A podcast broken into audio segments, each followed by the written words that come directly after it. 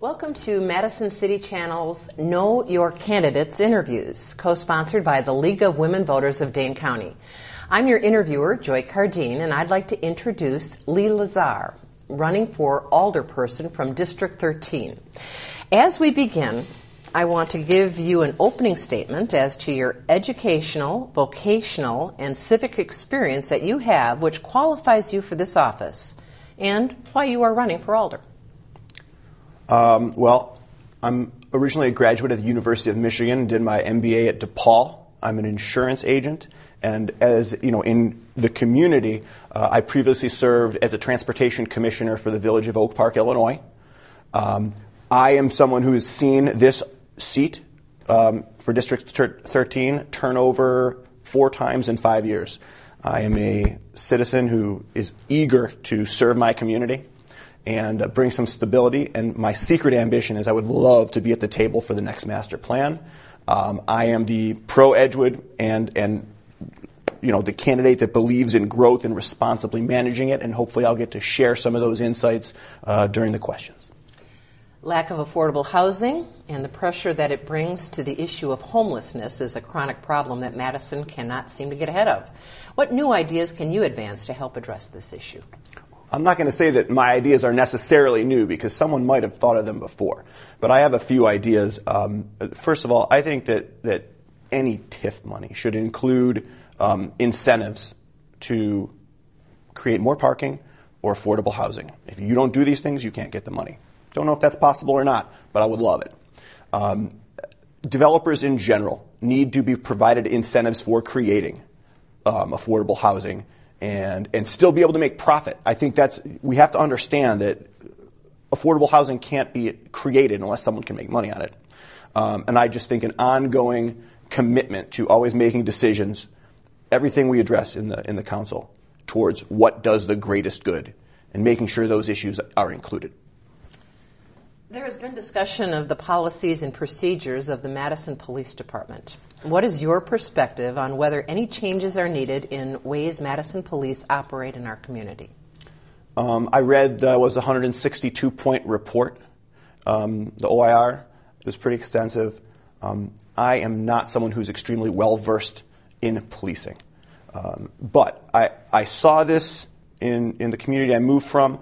I would love to see it here, like the idea that all areas of the community, all people, all of the systems that, that police use in order to um, de-escalate, to you know assert their authority. I think is a good word. Um, that that it's everyone gets treated exactly the same. I know it's hard, um, but but some of those items in the report went in that direction. Um, progressive policing, et cetera. Um, I know it's two minutes. I'd love to talk more. I'd love for the constituents to talk to me more. What other public safety issue or issues do you believe are the most pressing that need the attention of the City Council? Yeah, I've been shocked recently of some of the crimes that have been taking place in my own neighborhood, and I think that um, this is something that I, I want to learn more if it's happening elsewhere too. Um, but crime prevention uh, we had a, a, you know the break-in at Rockhound as well as the armed robbery at, at Orange Tree. Um, I, I, would really like to find out what's going on in the community, how we can um, do better creating a preventative environment. And, and I speak more about prevention on the climate change issue, um, but it applies to crime too. Many residents perceive Madison to be a divided city, one in which people of color are less likely to thrive than are whites. Do you share this perception? And if so, what might you propose to address the division? So my daughter chose to go to um, Wright Middle School in, instead of Hamilton, and, and she's in a diverse environment where we're making connections with people of uh, you know people of color, people of other backgrounds. I think there is an incredible amount of things we need to do, but uh, in my world, a lot of it has to do with bringing people together. I would love to see more of that, uh, more of the different pieces of the community coming together to do good things, coming together to promote projects like affordable housing. Um, and I don't have all the answers, but that's my number one, you know, statement I'm going to be making in the campaign uh, in terms of that issue. We are divided. what are the things we can do to bring people together to collaborate to work on things. What do you believe is the specific issue of most concern to the residents of your district, and how do you want to work on solving it?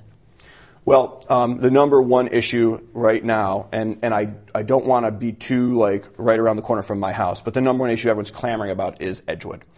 You zoom out a little, and it's a, it's a piece of a bigger picture, which is growth and development and responsibly managing it. There's a lot of stuff going on in our district. Um, I am the candidate, I say straight away, I am the pro Edgewood candidate. And within the framework of the larger scheme, I want to help Madison grow to absorb these new people who are coming, to um, provide you know, those things that you've been asking about safe and equal environment for all, affordable housing. Um, but each issue that comes before the council has a different way of affecting those things. And we must, for each of them, figure out how to do the greatest good. But truly, Edgewood, and then zooming back out, the growth and development in our area. Which council committees do you believe you should serve on and why? Ah, um, there are so, so many good ones. Uh, I applied and actually interviewed, but was not granted a spot with um, solid waste. Um, but I would, I would really like any of the committees that can use my skills as a professional in, in managing risk, um, that see me as someone who can um, apply some of these principles to when we have things like extreme weather, avoiding flooding and crazy damage, um, being more proactive for the future. I think I would be excellent on transportation again. Um, that's one that I've served on before and have some experience. The risk management stuff also applies there.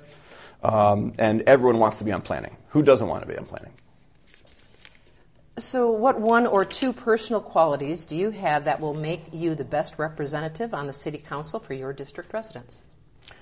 My number one thing is that I think I'm good at whether I agree or disagree with someone, I'm able to, you know, understand their perspective and and try to integrate it into, you know, what I'm doing. Um, for example, one of the people who is most anti-Edgewood, my neighbor right around the corner. Um, I have no problem having these discussions with them and listening to you know their reasoning, so that if I'm elected, and we have to, maybe that modified proposal still on the table, I can take those concerns into consideration. I, I really do believe that I'm um, someone who sees other people's perspectives. The second thing I am is I'm going to be a responsive alder. When you send something to that District 13 email, I am quick to respond. Uh, my colleagues can attest and my clients can attest that um, that's something that I think residents will appreciate, and if elected, it will, it will make things easier. What would you like to say to the viewing audience as we complete this interview? Uh, I just want to reiterate that, that I am a citizen who would really love to serve this community. I'm not someone who's going to get up and say, I am here to lead. I'm here to serve Madison. And um, I, really, I really would like to. Um, everything that we do, I got to reiterate, it must be done with an eye towards the greatest good.